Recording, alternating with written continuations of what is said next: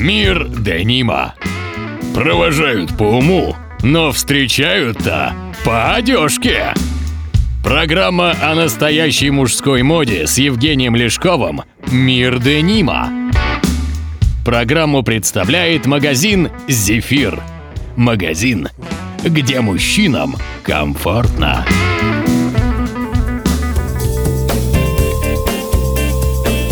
Здравствуйте, друзья! С вами подкаст «Мир Денима» на Моторадио.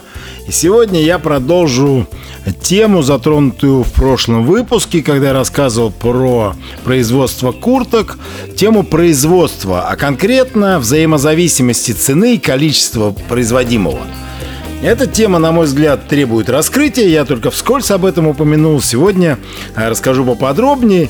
Э, это для тех, кого это интересно. Есть люди, которые въедливые, которые хотят понимать, в чем суть вопроса и почему засилие массового товара одинакового по всему городу в торговых комплексах во всех и так далее. Ну, хотят понимать суть вопроса. Вот я сейчас попробую каким-то образом дать разъяснение, если вдруг кто-то не знает. Может быть, многие знают сами.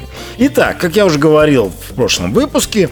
Э, в создании продукта легкой промышленности есть три группы вопросов. Это создание модели самой, материалы и фурнитура и само по себе производство, техника и люди.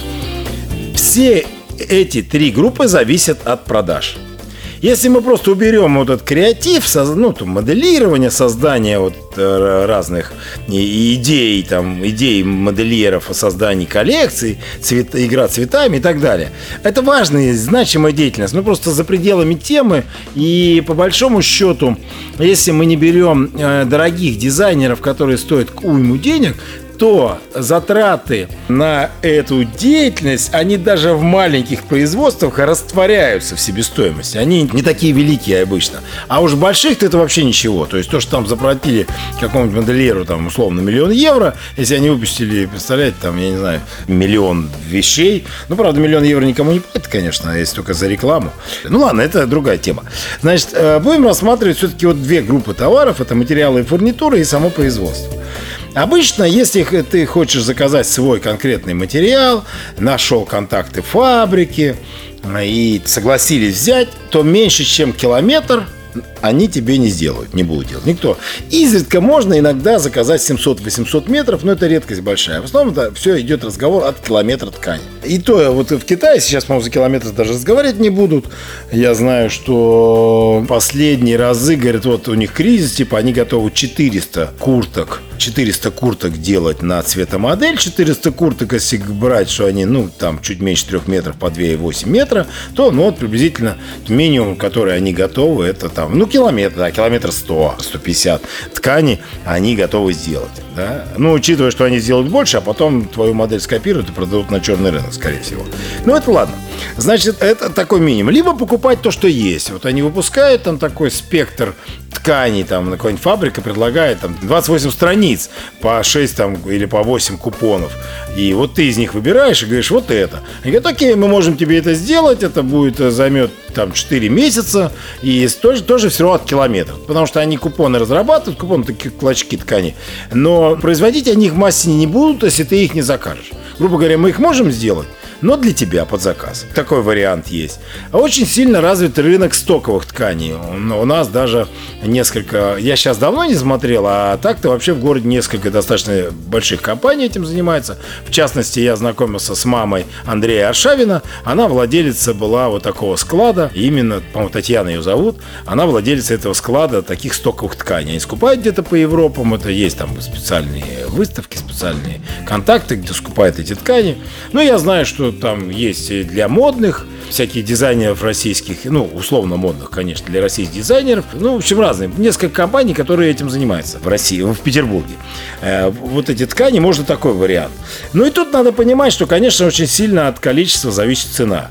То есть, зачастую, там, если заказываешь километр ткани или заказываешь 10 километров, то, по большому счету, цена метра при этих двух заказах отличаться будет там в 2-3 раза. Яркий пример – это заказ, ну, кто-то когда-то заказывал целлофановые пакеты, вот с которыми мы ходим. Мы их раньше заказывали, вот сейчас мы остатки до э, раздадим и больше заказывать их не будем. Во-первых, надо заказать 10 тысяч штук, потому что если ты захочешь заказать тысячу штук, то эта тысяча будет стоить ровно столько же, сколько 10 тысяч по цене. То есть они, и для них все равно. Вот, грубо говоря, ты производишь тысячу, а еще 9 тысяч тебе идут бонусом. Вот это ярко, яркий пример. То есть вот она сложность, но это не самая большая сложность, потому что если маленькое производство, то все-таки стоковых тканей найти можно. И, в принципе, километр освоить тоже можно. Ну, километр это вот если по, по 3 метра, то приблизительно 300 курток. Правильно же я считаю? Правильно. Сложнее фурнитура. Я уже говорил, что там обычно надо заказывать 10 тысяч штук. И ты можешь просто купить, допустим, молнии UKK. Ну да, они хорошие, качественные молнии. Тут даже у нас завод, по-моему, где-то стоит под Москвой. И они будут работать, но они будут без твоего брендинга, да. Если ты хочешь тебе сделать по-серьезному, по-солидному, со своим брендингом, то тебе надо заказывать. А заказ вот от 10 тысяч штук, и сколько ты эти 10 тысяч штук будешь, э, в общем-то, продавать, ставить, сколько лет надо выпускать, если у тебя маленькое производство э, с маленькими количествами. Ну вот я сталкиваюсь, вот э, есть такой Джон Гранш оркестра в Москве, и вот я смотрю, я первый раз их увидел там лет 8 назад. И вот тут заходил, когда я был пару лет назад. И у них там такие классные шнурки кожаные, на которых выбитый логотип. Длинный, красивый, ну, в общем, изящные такие. Ну, вот они опять их ставят. То есть я так понимаю, что как они их сделали, там, черт знает сколько тысяч штук, так они вот эти все годы их ставят, ставят, пока они не кончились. Это тоже, на самом деле, не проблема, но только надо держать за склад, кладовщика, кладовскую программу учета, чтобы иначе за год это, все может пропасть куда-то. В общем, учет надо вести, что у тебя есть, через год там забудется, что у тебя есть, это надо идти на склад смотреть, о, нифига себе, какая у меня интересная штучка есть в этой коробочке. А, могут негодность прийти, если там, допустим, плохо хранить, там, железные молнии, они в сыром помещении могут заржаветь. В общем, это все мелочи, да, но на это на все надо обращать внимание. Продолжение программы будет на подкасте, собственно. Спасибо. Это был подкаст Мир Дениман на Моторадио. Магазин «Зефир». Мужская одежда от известных джинсовых брендов из Японии, США и Канады. Для тех, кто ценит качество и знает цену хорошим вещам. Санкт-Петербург. Телефон плюс 7 963 346 14 38. Сайт и интернет-магазин zephyr.ru